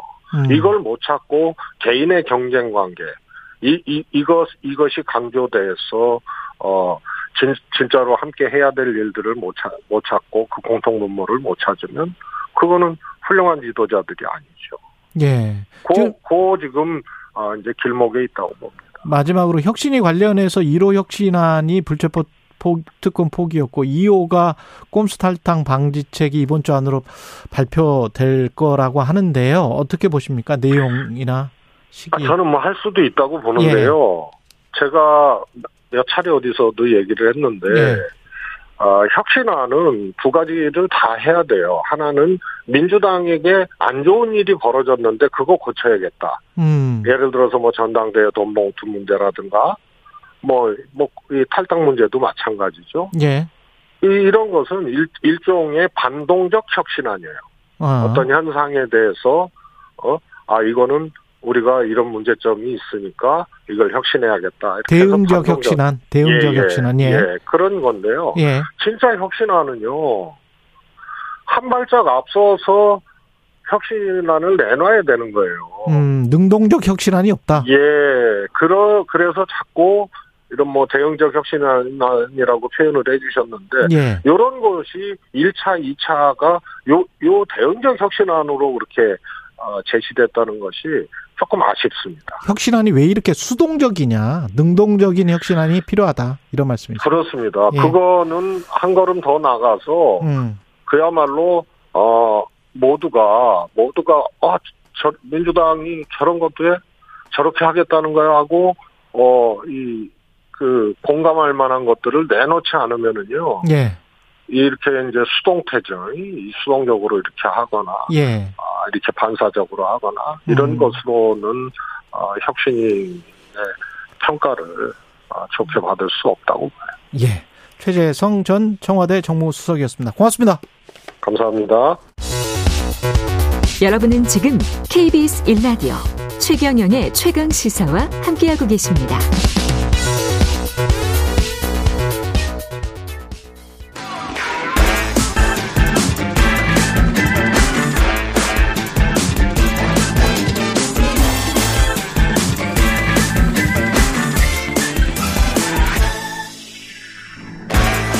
네, 한 번 더 뉴스 오늘은 정은정 작가와 함께하겠습니다. 안녕하십니까? 네, 안녕하세요. 그 방송 TV 뉴스에 보니까 프랑스의 소요 사태가 이게 장난이 아니군요. 아, 예, 지난 27일이었죠. 예. 이 알제리계 프랑스인 17세, 17세 청소년 나엘이 그 총을, 총에 맞은 사건이죠. 그러니까 교통 검문을 피하려다가 이게 총이 바로 그냥 그 가슴을 관통하는 그런 큰 사건이었는데요. 그렇더라고요. 예, 근거리 예. 총격 장면이 그대로 이렇게 소셜 미디어에 등장을 하게 되면서 그 뭐죠 분노가 이제 시위로 그러니까. 격화가 되고 있는데 방송을 통해서도 많이 보셨을 겁니다. 예, 이 과격한 양상을 이 시위가 띠면서 이 체포된 인원이 서- 거의 지금 3천 명이 넘는다라고 해요. 그리고 뭐 약탈부터 해서 건물이 화재가 나고 급기야는 지난 주말에 중국인 관광객들 그 단체 관광버스가 음. 그 벽돌이 던져지고 어, 이렇게 탈취가 시도가 있었기 때문에 지금 우리나라 대사관에서도 이 폭력 시위가 프랑스 전역에서 폭동 수준으로 관찰되는 만큼의 이 특히 심야 안전에 주의해 달라라는 이런 긴급 공지가 나왔으니까 상황이 예, 심상치가 않습니다. 만약에 백인이었으면 그렇게 총을 쐈겠느냐? 이게 네. 지금 시위대 주장은 그런 거 아닙니까? 예, 희생자인 그 나엘의 어머니가 이 경찰은 아랍인의 얼굴을 한 어린 아이를 받고 그의 목숨을 빼앗았다라면서 인종차별 문제를 강력히 제기하고 있는데요. 어, 이 사건을 드, 그 프랑스의 어떤 이민자 배경, 특히 그렇죠. 어떤 유색 인종의 인종차별로 문제로 보고 있는데 어, 특히 이제 경찰의 거짓 해명 문제가 있었습니다. 이 나엘이 차를 몰고 와서 이제 경찰관을 향해 왔었다. 이렇게 전혀 그렇게 예, 아니었어요. 그렇게 해서 총을 쐈다라고 이야기를 하는데 그게 아니었잖아요. 예. 그래서 이런 어떤 거짓 해명이 문제가 있었고 이 외신의 보도에 따르면 이미 이 프랑스 경찰들이 그 동안에 어떤 이런 그 과잉 진압 문제 때문에 음. 어, 흑인들이나 그리고 아랍계의 이 프랑스인들이 한 13명이 희생이 있었다고 합니다. 아. 그러니까 아주 축적된 분노라고 이렇게 좀 분석을 하고 있기도 한데요. 예.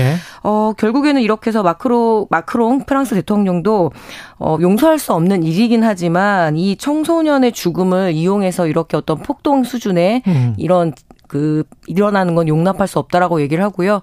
또 아주 유명한 프랑스 축구 스타죠. 은바페. 그 예, 은바페의 은바페. 모친이 알제리계 출신이거든요. 그렇죠. 그래서 이 트위터에 이 나엘의 죽음에 충격을 받았다고 하면서도 우리 평화롭고 좀 건설적인 방법으로 이렇게 하자라고 이렇게 호소를 하기도 하는데 진정 국면이 보이지 않네요. 예. 지금 우리 교민뿐만이 아니고 이 프랑스 같은 경우는 여행을 많이 가는 곳이라서 걱정스럽습니다. 뭐 여행 안전지대라고도 할 수 있었는데 예. 갑자기 이렇게 야간에 움직이지 말라라는 대사관의 긴급 그렇죠. 공지도 있었으니까요. 아 결국엔 이 혐오와 차별이 사회를 크게 혼란에 빠뜨리고 이렇게 위험에 빠뜨린다는 점에서 한국도 남의 나라 일은 아닌 것 같습니다. 그렇습니다. 네. 그리고 헝가리 의과대학 졸업생들 그러니까 한국인인데 헝가리에서 의과대학을 나왔어요. 네네. 그래서 한국에서 국시를 쳤습니다. 의사 네. 국가 시험을 어 치려고 했는데 네. 뭐 이 사람들은 치르지 못하게 해달라라고 한국의 의과대학 졸업생들인 거죠. 네. 그러니까 20, 30대의 네. 젊은 의사와 의대생들의 모임이 아. 공정한 사회를 바라는 의사들의 모임, 일명 공의모라고 하더라고요. 예. 그래서 지난해 3월에 이 헝가리 소재의 의과대학을 졸업한 내 어, 졸업생들에게 국내 의사 국가 시험을 치를 자격이 주어져서는 안 된다면서 이 보건복지부를 상대로 행정 소송을 벌였는데 결론적으로 이게 그 소송 자체가 불가하다 그래서 기각 판정은 나왔습니다. 그러니까 음. 당사자들이 아니다라는 거죠. 예. 뭐 일단은 그 문제는 차치하더라도 결국에는 이 의료법에 따르면은 여전히 이 복지부 장관이 인정을 하게 되면은 외국 의대를 졸업을 하고 예. 거기서 의사 자격증을 받고 와서 우리나라의 그 의사 국시를 볼 수 있다라고 얘기를 하더라고요. 의사 국시를 볼 수 있어요. 예, 그런데 이 예. 신현영 의원실에 따르면은 2001년부터 2023년까지 이 외국의 의대를 나온 이 졸업자 중에서 가장 많은 합격률을 보이는 곳이 바로 헝가리 의대였다라고 합니다. 예. 뭐 보게 되면은 그 다음은 이제 필리핀이나 여러 가지 그 여러 나라들이 있는데 그렇다 보니까 의대가 워낙 인기가 많아서 음. 우회로 어, 여기에서 어, 이제 예, 의사 만들기 작전에 못 가니까 네. 아마 그런 생각일 것 같아요. 네, 헝가리 그 의대, 뭐 예. 우즈베키스탄부터 해서 그렇죠, 한동안은 그렇죠. 또 필리핀 의대가 인기였거든요. 예. 그런데 결국에는 이 의사 국시 합격 비율을 보니까 이 헝가리 의대를 졸업하면 80%가 넘더라. 그래서 최근에 합격자들이 예 합격률이 네 합격률이요. 그래서 예. 이 헝가리 의대가 새롭게 또 의대를 보내고자 하는 부모들의 새로운 우회 전략으로 떠오르게 되면서 예 이런 문제들이 계속 벌어지고 있는 거죠. 그 한 해 지금 몇 명이나 그 의사 국가고시를 보는 거예요? 헝가리 어. 쪽 어, 일단은 외, 외국에서 2001년부터 2023년까지 예. 409명의 이 외국 의대 출신의 그 의사들이 합격을 했다라고 합니다. 2001년부터 2023년까지. 예, 예, 예. 그 중에서 119명이 헝가리 의대 출신이라고 하더라고요. 아, 20 20년이 좀 넘는 기간이네. 네. 예. 그래서 어쨌든 문제는 이미 합격을 했다 119명은. 예, 예. 국내 같은 경우에 이렇게 의대 정원을 늘리느냐 마느냐 이렇게 한바탕 지금 소란을 겪고 그렇죠. 있잖아요. 그렇죠. 예. 근데 결국 이 의대 입시 과열 문제의 한 단면을 보여주는 사건인데 음. 여기에 또 주말에 정형외과 이 전문 병원에서 간호조무사가 대리 수술을 한 사건까지 벌어졌거든요. 그렇죠. 예. 그래서 시민들이 어떤 의료계에 대한 그 신뢰가 굉장히 떨어져 있는 상황에서 음. 뭐 제가 보기엔 내분 네 아닌 내분인데요. 네 예. 예, 의사가 많아도 결국 필수 필수 의료 분야들은 너무 지금 사람이 없어서 사람이 응급실에 그렇죠, 붙여서 그렇죠. 죽고 이런 사는 문제가 걸려져 있는데 결국에는 예. 그 이런 문제까지 불거지니까 좀 이렇게 곱게 보이진 않네요. 예, 헝가리가 119명이었고 네. 2001년부터 2023년까지 다른 나라들도 있을 거 아니에요? 예, 그 필리핀이 106명 그리고 우즈베키스탄이 38명 우즈베키스탄 그리고, 예, 그 나머지 뭐 예. 뭐 영국, 독일, 호주 조금 이렇게 뭐 20명 내외였는데요. 영국, 독일, 호주, 네. 미국. 예, 헝가리가 아주 많았다라는 거죠. 아. 네, 네, 네. 그래서 그쪽의 의과대학 출신들이 그런데 이제 영국이나 독일이나 호주나 미국과 관련해서는 또 그쪽에 미국 의사는 또 인기가 많겠죠. 네. 의과대학 네. 출신들이 한국에서 국시를 보는 거는 거기에 관해서는 또 반대하지 않나? 여러 가지로 지금 문제가 있더라고. 어쨌든 커리큘럼상 네. 문제가 없으면은 국시 자격을 주긴 주는데요. 그렇죠. 예, 헝가리에서 한국 학생들 시험에 또 합격을 네. 했다며. 네, 네. 그러니까요.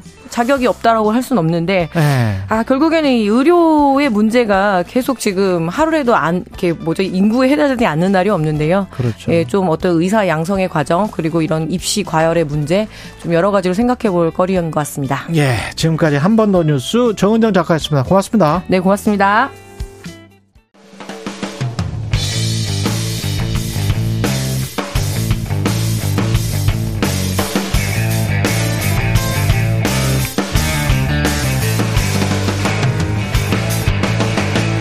최경영의 최강 시사.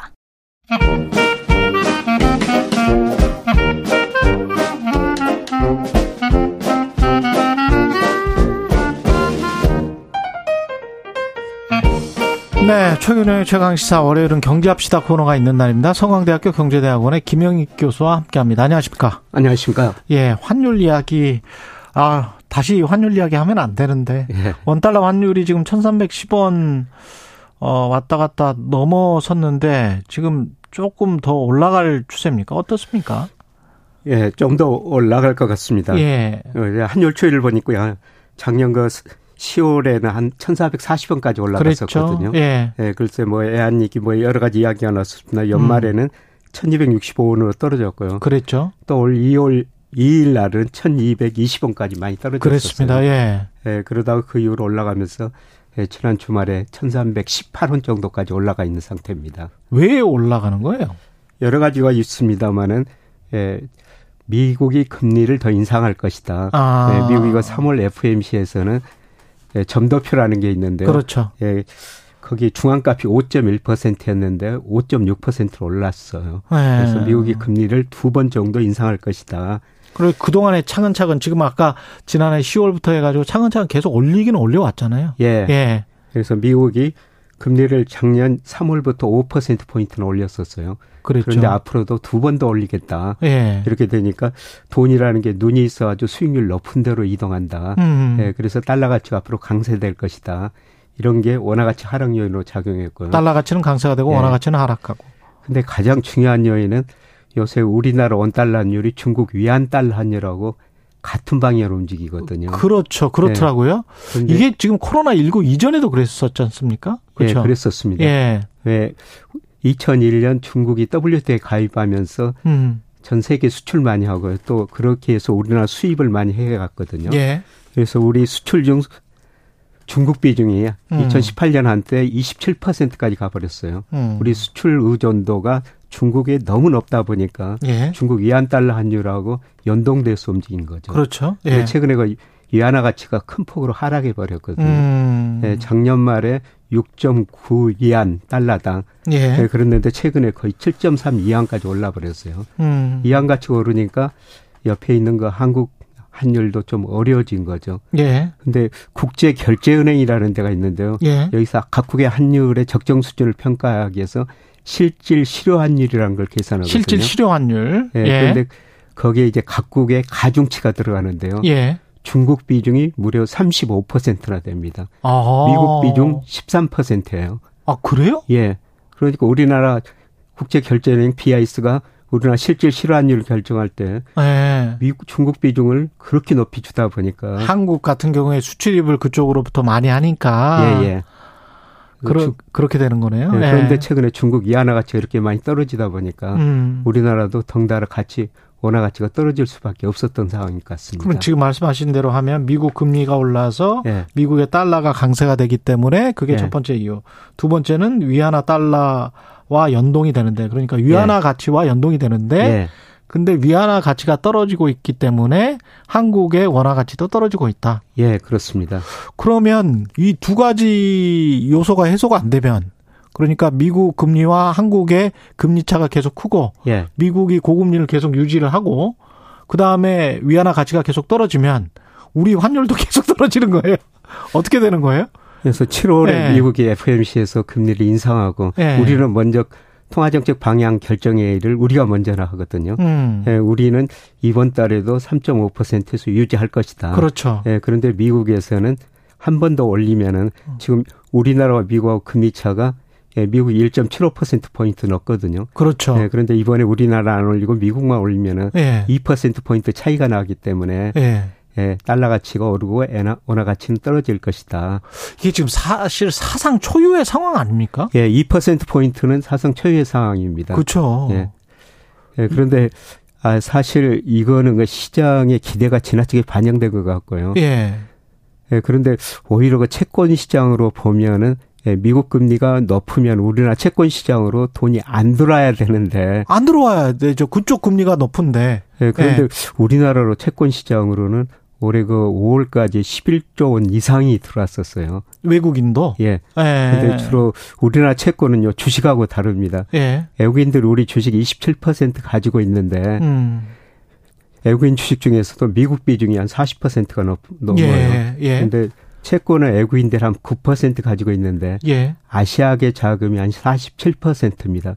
주로 중국. 자금이 예, 예. 예. 예. 그래서 미국 금리가 높더라도 미국 채권 투자가 우리나라 별로 없기 때문에 그렇군요. 금리 차는 그렇게 영향을 안 주는 것 같습니다만은 예. 예. 그런데 뭐 금리 차가 환율에 많은 영향을 준다. 이게 일반적인 견해입니다. 그렇죠. 네, 그래서 실제보다는 그 견해가 지금 시장에 조금 더 영향을 주면서 환율이 더 오르는 것 같습니다. 예. 근데 아까 그 BIS 미저 그 국제 결제은행 이거 네. 말씀을 하셨는데 그쪽에서는 기준 금리를 세계 각국이 더 올리는 게 상당히 좀 어려운 국면에 진입했다. 예. 그만큼 스트레스 금융기관들이 스트레스 테스트를 맞추기가 힘들 것이다. 뭐 이런 예측을 내놨더라고요. 예. 예. 예. BSI가 연례 보고서란 걸 내는데요. 예. 뭐 굉장히 좀 긴데 예. 내용 간단하게 이렇습니다. 예, 그동안 2008년, 2020년 세계 경제가 극심한 침체를 겪었지 않습니까? 예. 예 그래서 각국의 중앙은행이 금리를 많이 인하했어요. 음. 금리를 인하해 보다 보니까 경기는 좋아졌는데 물가가 많이 올랐죠. 그래서 물가가 오르니까 금리를 인상할 수밖에 없었습니다. 근데 금리를 인상하니까 이제 경기도 좀 위축되고 물가가 잡히기는 잡히거든요. 예. 그런데 가장 중요한 근원 물가, 근원 물가라는 건 소비자 물가에서 음식료하고 에너지 가격을 뺀 거거든요. 이거는 음. 별로 안 잡혀요. 예. 근데 물가는 별로 안 잡히는데 그동안 그 적임료 때문에 민간 가계하고 기업 부채가 너무 높아졌다는 겁니다. 그렇죠. 그래서 이 상황에서 금리를 더 올리면은 음. 심각한 경기 침체가 와가지고 예, 금융 취약성, 어. 민간 기업 부채가 더 문제가 될 거라는 겁니다. 예, 그래서 각국의 중앙이 지금 굉장히 어려운 입장이 있죠. 그렇죠. 금리를 올려놨는데 예, 그런 물가는 별로 안 잡히고 음. 예, 그 다음에 부채 문제, 가계 부채, 기업 부채는 높은 상태니까 그렇죠. 여기서 금리를 더 올려 버리면은 가계 기업 부실에 대해서 심각한 경기 침체가 올 수가 있거든요. 예, 그래서 음. 각국의 중앙은행이 이걸 판단해 가지고 상황에 따라 가지고 적절한 그 금리 정책을 조절해야 될 것 같습니다. 예, 그래서 한국은행도 지금 미국이 금리를 계속 올린다고 그러는데 예. 한국은행 통화정책 목표가 물가 안정하고 예, 금융 안정이거든요. 그렇죠. 예. 이두 가지 목표를 동시에 달성해야 하기 때문에 음. 예, 지금 금리 인상을 중단하고 좀 지켜보고 있는 것 같습니다. 근데 언제까지 그렇게 될 수 있을지 특히 이제 동북아시아 요새 지금 엔저 현상도 심각한 거잖아요. 예. 엔화도 굉장히 많이 빠졌고. 예. 그렇죠. 그러니까 이게 지금 아까 부채도 말씀을 하셨는데 연계해서 이야기를 해보면 그 일본 같은 경우는 정부 부채, 국가 부채가 굉장히 큰 나라고. 예. 중국은 기업 부채가 좀 심각한 예, 나라고. 예, 맞습니다. 한국은 가계 부채가 심각한 나라잖아요. 예, 예, 예. 그런 것들도 영향을 지금 미치고 있는 겁니까? 네, 그런 것들 통화 정책에 영향을 미치고 있죠. 아, 그 환율에도 영향을 미치고 있는 예. 겁니까? 그런 것들이? 그러니까 일본이 최근 좀 물가가 오르고 있거든요. 예. 물가가 오르는데도 불구하고 일본이 그 기준금리는 유지하고 yield curve control이라고 그래가지고 그렇죠. 10년 국채 수익률을 0% 목표로 설정해 놨어요. 거기다 물론 상하 플러스 마이너스 0.5%포인트 네. 이 범위는 지정해 놨습니다만은 지정을 해놨다는 게 일본 중앙은행이 그걸 yield curve control을 자의적으로 이렇게 조정을 하는 거예요. 예, 그러니까 일본 10년 국채 수익률이 0.5%가 넘으면요. 예, 넘지 못하도록 넘지 못하라고 일본 중앙은행이 국채를 사주는 거예요. 금리가 더 이상 못 오르도록. 그런 측면에서는 거의 뭐 사회주의네, 일본. 예, 그렇습니다. 예. 그래서 이번에 그 우에다 총재가 바뀌면서 예. 그게 좀 개선되지 않을까. 그렇죠. 예, 그렇게 생각이 됐는데 뭐 사줄 때 안 사주고. 예. 예. 예. 그런데 최근에 엔화가 지나치게 약세되니까 우에다 총재가 경고하는 말을 했습니다. 예. 만약에 일본 물가가 오른다면은 음. 통화 정책에 급격한 전환이 올 수도 있다. 음, 그게 의미하는 게 금리를 올릴 수가 있다는 거죠. 금리를 올릴 네, 수 있다. 1급 컨트롤 범위를 올릴 수가 있다는 거죠. 그러면은 일본이 통화 정책을 바꾸면은 엔화가 급격하게 강세로도 갈 수가 있다. 근데 감당이 되나요? 그 국가 부채가 240, 250%인 나라인데 네. 그렇게 되면 내야 되는 이자 비용이 전체 GDP에서 뭐 한 30% 40% 이렇게 막 치솟을 텐데. 예, 그게, 그게 문제죠. 그게 문제죠. 예, 일본이 물가가 오르고 만약 금리를 인상해 버리면요. 예. 일본의 정부 부채에 대한 이자를 계속 줘야 되지 않습니까? 그러니까요. 그 이자 주려면은 사실 지금 예산으로 공무원 월급도 못 주는 상황이 도래할 수도 있다는 겁니다. 정부 예산으로 이자만 주고 예. 그리고 각종 뭐 복지랄지 그 다음에 공무원 월급도 못 주는 그런 상황이 되버린다. 예. 그래서 일본이 참 난처한 상황이에요. 그래서 세계 모든 경제학자들이 과연 일본이 이런 상황을 어떻게 돌파할 것인가 사실 역사에 없는 일이거든요. 그러니까요. 야, 이거 흥미로운데 이게 잘못하면은 어떤 폭탄이 동북아시아 이쪽에서 나올 수도 있겠다. 우리 같은 경우는 괜찮습니까? 그 가계 대출이랄지 뭐 DSR 같은 경우도 한 170만 정도가 100%가 넘더라. 소득 대비.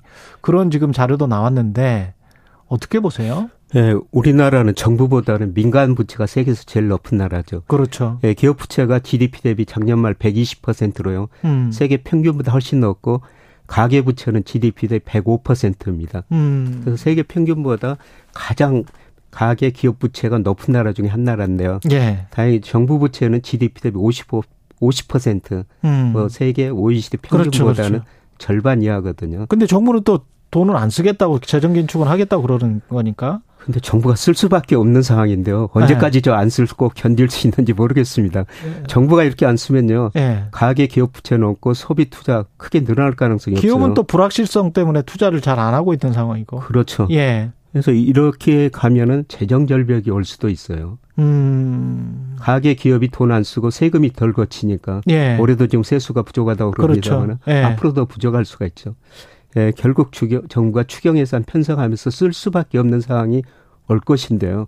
이번 정부는 그걸 안 하겠다고 그래가지고 언제까지 오히려 정부가 돈을 써서 매출을 이른바 이제 매출이라는 거예요. 이때는 이제 GDP입니다. 예, 예. GDP를 올려 가지고 예. 그걸 GDP가 올라가면 당연히 법인세, 부가세, 소득세 이런 게 더 거치니까 예, 그렇습니다. 그런 어떤 파자티브한 정책을 취하는 게 아니고 줄이고 긴축하고 뭐 마이너스하는 정책을 지금 취하고 있는 게 현 시점에서는 맞느냐 이런 지금 질문을 하고 계시는 거네요. 예, 그렇습니다. 예. 예 그래서 조만간 또 정부가 하반기 경제운영 계획을 발표할 텐데요. 음. 예, 별로 달라진 게는 없을 것 같습니다. 그렇군요. 예, 그런데 제가 보기에는 정부가 그 쓸 수밖에 없는 상황으로 가는 것 같은데. 가는데. 예. 언제까지 이런 상황으로 나갈지는 좀 지켜봐야 될 것 같습니다. 네, 재정 긴축이라는 또 하나의 이데올로기에 빠져 있는 거 아닌가 그런 좀 걱정도 들고요.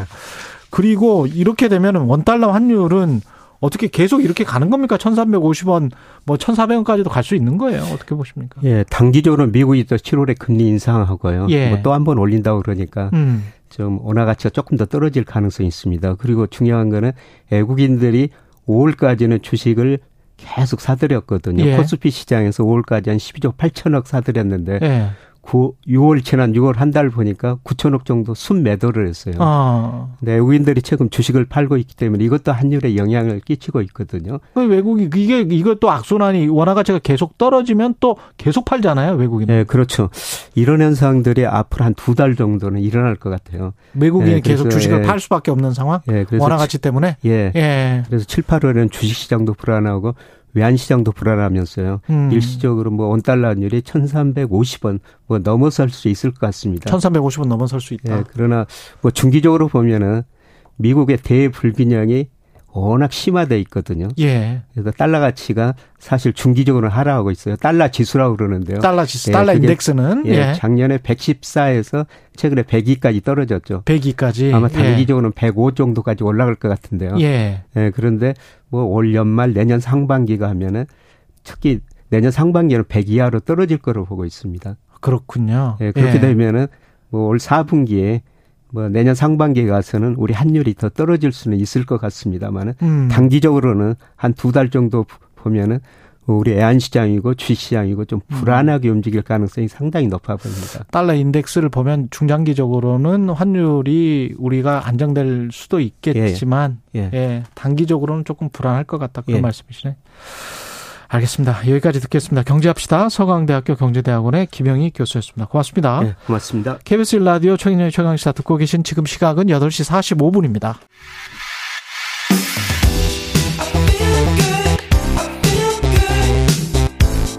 세상에 이익이 되는 방송 최경영의 최강 시사 네, 주말에 또 안타까운 소식이 전해졌습니다. 출생 미신고 아동 전수 이틀 만에 생후 5일 된 아이 아기가 숨져서 유기된 사실 드러났고요. 이런 비극을 막기 위해서 정부에서 출생 통보제를 도입하기로 했습니다. 근데 좀 한계가 있다는 지적이 나오고 있습니다. 자세한 내용 국회 입법조사처의 어, 허민숙 조사관과 살펴보겠습니다. 안녕하세요. 예, 안녕하십니까. 예. 지금 정부가 출생 미신고 아동 전수 조사를 진행 중인데 네. 영화 살해 사건이었군요 이게 그래서 예, 예. 안타까운데 결과가 나왔죠. 네. 예. 조사 기간이 오는 7일까지니까 지금 한 나흘 정도 남았기 때문에 이런 예. 이런 상황이 더 나올 수도 있겠네요. 네, 지금 뭐 너무 안타깝지만 그렇게 예측되고 있는 상황인 것 같습니다. 예. 그러면 지금 정부가 이, 이러면 안 되니까 출생 통보조 예. 하자라고 해서 네. 국회에서는 이제 지난주에 출생 통보제를 통과시켰어요. 예, 맞습니다. 출생 통보제는 뭡니까? 지금까지 출생신고는 부모가 하는 것이 원칙이었어요. 그래서 부모에게 그 의무를 다 부과하였는데 이번에 예. 도입된 출생통보제는 의료기관에서 출생한 경우에는 이제 국가가 출생신고 여부를 확인하겠다. 그리고 음. 등록되어 있지 않을 경우에는 국가가 직권으로 출생 등록을 할 수 있도록 하는 그러한 제도입니다. 그러면 의료기관이 지자체에 네. 출생 통보를 이, 아, 이 아이가 우리 의료기관에서 낳다. 그래가지고 네. 그 어딥니까 지자체 출생 통보를 해주는 거예요. 그렇지는 않고요. 예. 일단 의료기관에서는 진료기록부에다가 이제 출생 그 사실을 등록을 합니다. 이거 왜 하냐면은 출생하는 첫날 비형 간염 1차 접종이 이루어지거든요. 아. 그럼 거기에다가 저희가 이제 많이 보도된 신생아 임시번호가 그때 생성되는 거예요. 그래서 예. 거기에 부모의 연락처랑 부모의 뭐 주민번호 등이 같이 기재되는데 음. 이루어지는 이 정보를 건강보험 심사평가원에 이것을 제출합니다. 그러면 건강보험 아. 심사평가원은 예. 이것을 다시 시은명장에게 요 출생 정보를 통보하는 거죠. 그러면 이제 시은면에서는 이 아이의 정보를 알았으니까 출생 신고가 한 달 이내 되어 있는지를 확인할 수 있게 되는 거예요. 아 그렇게 되네. 예. 모든 과정은 디지털로 이루어지겠습니다. 그죠? 그렇습니다. 예. 그럼 출생 통보제는 언제부터 시행이 되는 겁니까? 이제 법이 통과된 지 1년 이후에 예. 1년 후에 이제 시행되는 것이어서 아직 1년의 기간이 남아 있습니다. 아, 1년 후부터 왜 예, 1년 예. 후부터죠? 이제 뭐 준비를 해야 되겠죠. 아, 준비를 해야 되니까. 그렇죠. 시스템에서도 시스템도 또. 준비를 해야 되고. 예, 그렇습니다. 예. 그럼 이 출생 통보제가 시행되면 영아 네. 사례 같은 이런 비극은 막을 수가 있나요? 이제? 사실은 그럴 수도 있고 아닐 수도 있어요. 왜냐하면 이제 지금처럼 출생 기록은 있으나 출생 신고가 되어 있지 않은 경우는 이제 확인할 수 있겠죠. 아, 하지만 그렇죠. 예. 예, 그건 확인할 수 있겠죠. 예. 그래서 미등록 아동의 발생을 최소화하겠다. 이것이 이제 출생통보제의 그 입법 취지인 거고요. 입법 취지. 근데 예. 예, 근데 문제는 데리고 가서 그 보호자가 영아를 살해할 것인지 또는 아, 그거는 모르지. 의료 예. 예, 의료기관에서 아예 낳지 않은 상태는 아예 여기서도 잡히지가 않는 거예요. 집에서 낳다. 그러면은 그렇죠. 잡히지가 않네. 그렇죠. 전혀 예. 알 수가 없는 거죠. 이런 경우에는 국가도 뭐 알 수 있는 방법이 없습니다. 예. 아유, 이거는 뭐, 그, 기본적인 뭐, 동물들도 그냥 다 자기 아이는 보호하려고 하는 건데. 그래서 그렇죠? 이제 보호출산제 예. 얘기가 사실은 나오고 있는 거죠. 예, 요 예. 출생통보제의 허점이 약하지만 있다. 이제 이게 그래서 보호출산제는 예. 임산부가 그 병원에서 익명으로 출산하게 하는 제도입니다. 그러니까 신원을 밝히지 않은 채 출산하고 아이를 그대로 남겨두고 올 수 있게 하는 제도인 거죠. 아, 자기가 이걸 키울 수가 없으니까. 그렇죠. 본인이 키울 수가 없으니까 그냥 남겨두고 그러면 예. 뭐 입양을 하든지 뭐 의료기관은 맞습니다. 입양 기관에다가 뭐 전달을 하든지 뭐 이렇게 되는 거네요. 그 그렇죠. 그 정보나 이런 것들을 예, 병원을 출생 통보제가 시행되면 이거는 이제 국가가 완전히 확인해서 다 등록을 시키니까 이거를 예. 원치 않는 그 임산부들이 아마 의료기관 방문하지 않을 것이다라는 그러한 우려가 있어요. 예. 그래서 그 또는 보안입법 또는 병행입법으로 이제 보호출산제가 도입되어야 되는 것이 아닌가라는 그런 의견들이 있습니다. 근데 보호출산제는 이번에 출생통보제와 같이 통과는 안 됐는데 찬반이 네, 있나 보죠? 맞습니다. 예. 쟁점이 아주 뚜렷하기 때문에 예. 이것이 그냥 같이 통과되지는 않았어요. 그 뭐가 찬반입니까? 예를 들자면 찬성하는 입장에서는 말씀드린 것처럼 이제 출생 통보제 시행되면 자신의 출산 사실이 드러나는 것을 회피하고자 하는 임산부 좀잘 뭐 언뜻 다가오지 않으실 수도 있을 텐데 예, 예. 10대 청소년 미혼모 그럴 수 있고요. 그렇죠, 그렇죠. 또는 혼인의 자를 지금 임신한 경우에도 음. 이때도 굉장히 부담스러운 거거든요. 그래서 병원을 아예 찾지 않는다라면 예. 이거 굉장히 위험한 거거든요. 왜냐하면은 이렇게 산전 진단도 아예 받지 않고 산모한테도 위험하겠죠. 산모한테. 어 너무 위험한 거죠. 예. 그래서 보호 출산제 찬성하는 입장에서는 산모가 화장실과 같은 안전하지 않은 장소에서 나홀로 출산하는 거 이거 막아야 된다. 그렇죠. 그래서 산모와 출생아의 건강과 안전을 지킬 필요가 있고 그리고 더 중요한 거는 출생 직후에 산모에 의해서 버려지거나 살해되는 것을 예방할 수 있는 목적으로 이 제도가 들어와야 한다. 왜냐하면 비밀리에 낳고 떠날 수 있도록 하고 있잖아요. 그렇죠, 그렇죠. 그러면 적어도 아이는 안전할 것이다라는 이런 입장에서 이제 찬성하는 거죠. 음. 근데 반대하는 쪽은 왜 반대하는 반대하는 입주 입장은 일단은 아동 유기가 상당히 증가할 것이다. 왜냐하면 간단하게 아. 가서 익명으로 낳고 그리고 오면 되기 때문에 이제 뭐 직접 치료하지 않고 아마 이 제도를 악용해서 예. 합법적으로 유기하는 사람들이 증가할 수도 있다. 예. 그래서 사실은 불필요한 입양이 증가할 수 있다. 이것을 우려하기도 하고요. 또 조금 더, 더 중요하게는 아이의 입장에서는 생모가 신상을 밝히지 않았기 때문에 누가 엄마인지 뭐 친부가 누구인지 그렇죠. 전혀 알 수 없잖아요. 그래서 네, 자신의 태생에 대해서 알 권리가 보장되지 않는다. 뿌리를 아이가. 찾을 수가, 예, 네, 뿌리를 찾을 수가 없다. 그것은 아동 권리에 대한 심각한 침해다. 이렇게 보고 있는 것이죠. 뭐, 둘 다 일리가 있, 는것 같긴 한데. 둘다 이게 그래서 합의점을 찾기가 찾아야, 저희가 찾아야 하는데, 예. 찾기가 그렇게 간단하지만은 않은 그런 논의일 수 있어요. 조상아님은 어떻게 생각하세요? 개인적으로. 저 아주 개인적으로는 어떻게 생각하고 있냐면은 예. 매우 준비된 환경에서 익명으로 출산하는 권리를 보호해줄 필요성은 있다라고 저는 지금 판단하고 있습니다. 어, 제가 좀 이렇게 말씀을 음. 드리자면은 음. 저희가 일반적으로 일, 일, 임신 출산 굉장히 축복이고 기뻐할 일이잖아요. 그럼요, 근데 그럼요. 예. 그렇지 못한 임산부가 또 정말 불행하게도 분명히 있거든요. 음. 예를 들어서 임신했다는 사실로 가족으로부터 굉장히 비난받고 그리고 태아의 친구로부터 이미 버림받았고 그리고 본인 역시 임신 원하지 않았고 그리고 또 출산해야 된다는 사실을 인정하지도 못하고 받아들이지도 못하는 경우도 있고요. 예. 그리고 이거 너무 슬픈 얘기긴 하지만 성악대로 인한 임신으로 고통받는 경우도 있어요. 어. 예, 그래서 이런 경우에는 출산 자체가 영화 사례와 같은 비극적인 사건으로 이어질 가능성이 매우 높기 때문에 예. 산모와 아이 모두의 건강과 안전을 위해서 그리고 의료기관에서 의료진의 조치를 받으면서 아이를 무사히 출산하고 신원은 공개되지 않는 그러한 여건이 마련될 필요는 일단 있다라고 저는 판단하고 있는데 근데 예. 이 제도가 도입되기 전에 충분한 위기 임신 상담 제도가 있어야 돼요. 예를 어, 들자면 어, 떤 제도가 있어야 된다고요? 위기 임신 상담 제도인데요. 아, 위기 임신 상담 제도. 예, 찾아왔을 예. 때 네가 입양을 보낼 수도 있지만 당신 입양을 보낼 수도 있지만 하지만 우리나라에 이런 이런 제도가 마련되어 있으니까 한부모로서도 음. 무사히 키울 수가 있어요라는 그런 안내를 받는 거죠. 그렇지. 예. 예. 그거 뭐 몰라서 그럴 수가 있, 있으니까. 그럴 그죠? 수 있죠. 예. 그래서 용, 예, 그래 그래서 저는 선택지가 만약에 입양뿐이다.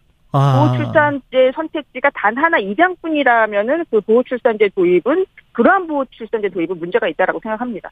그러네요. 외국 같은 경우는 어떻게 합니까? 이런 일들이 있습니까? 외국도? 아, 이미 제도를 도입한 국가들이 여럿 있어요. 제가 예. 오늘 말씀드린 국가들 국가들은 이제 대표적으로 프랑스와 독일인데요. 예. 명칭이 약간씩 달라요. 프랑스에서는 익명출산제고 독일은 비밀출산제라고 하는데 이게 유사합니다. 일단 비밀리에 나올 수 있다는 점에서는 아. 굉장히 유사하지만 결정적인 차이가 있어요. 예. 이게 뭐냐면 바로 엄마의 신상에 대한 기록을 반드시 남겨야 하느냐 또는 음. 아니냐 그 차이입니다. 아. 어, 예, 프랑스에서는 되도록 남길 것을 권유해요. 프랑스에서는 예, 예, 남길 것을 굉장히 독려합니다. 음. 그리고 기록을 남기게 되면 후에 그 자녀가 열람할 수 있도록 하지만 음. 여기에 이제 차이가 있는데 엄마가 끝내 거부할 경우 엄마가 안 봤으면 좋겠다 내 기록은 알려주고 싶지 않다라고 하면 영구적으로 공개되지 않습니다. 그렇군요. 근데 독일은 이것과 달라요. 독일은 반드시 남겨야 해요. 반드시 남겨야 반드시 하고 예 반드시 남겨야 하고 그 자녀가 16세에 이르면 열람권을 신청할 수 있어요. 그리고 예. 그 엄마도 또한 반대할 수 있어요. 반대할 수 있는데 최종 결정은 사실은 독일 법원이 합니다. 참 근데 이런 문제가 근본적인 거는 경제나 사회적인 사회 안전망이나 뭐 이런 문제인 것 같기도 하고 그다음에 인식이나 문화가 우리가 뭐 그 혼외. 에, 자식에 관한 좀 우리가 네. 너무 그 배격하는 것 같은 그런 게 좀 있는 것 같기도 하고요. 맞습니다. 가족 다양성을 인정하지 않는 굉장히 예. 가족에 관한 대단히 보수적인 국가 중에 한 곳이죠. 한국이라는 곳이. 그래서 예. 10대 청소년들의 미혼모가 되는 경우에 굉장히 지탄하고 비난하고 그렇죠. 또 그 아직 법률론이 아닌 관계에서 아이를 낳는 경우에도 뭐 아주 이상하게 생각하고. 어, 그렇죠. 가장 낮아, 낮은 국가, 일본과 같이 가장 그 낮은 국가에 지금 속하고 있습니다. 그래서 이런 네. 것들도 영향을 미치고 있죠. 그래서 아이 낳는 것이, 가진 것이 낳는 것이 언제나 축복이고, 그리고. 그렇지. 예. 결혼하지 않은 상태에서 아이를 낳은 한부모라고 할지라도 음. 국가의 지원과 배려 속에서 아이를 무사히 건강하게 키울 수 있다라면 이런 일들은. 그렇죠. 좀 최소화될 수 있다라는 생각은 하고 있습니다. 알겠습니다. 지금까지 국회 입법조사처의 허민숙 조사관이었습니다. 고맙습니다. 예, 감사합니다. 예, 1053님도 비슷한 의견. 어떠한 경우에도 아이를 낳는 것이 축복받을 행위임을 알게 하고 아이와 엄마의 안전이 최우선 고려돼야 한다고 생각합니다. 이런 문자 주셨습니다. 7월 3일 월요일 KBS 일라디오 최경령의 최강시사였습니다. 내일 아침 7시 20분에 다시 돌아오겠습니다. 고맙습니다.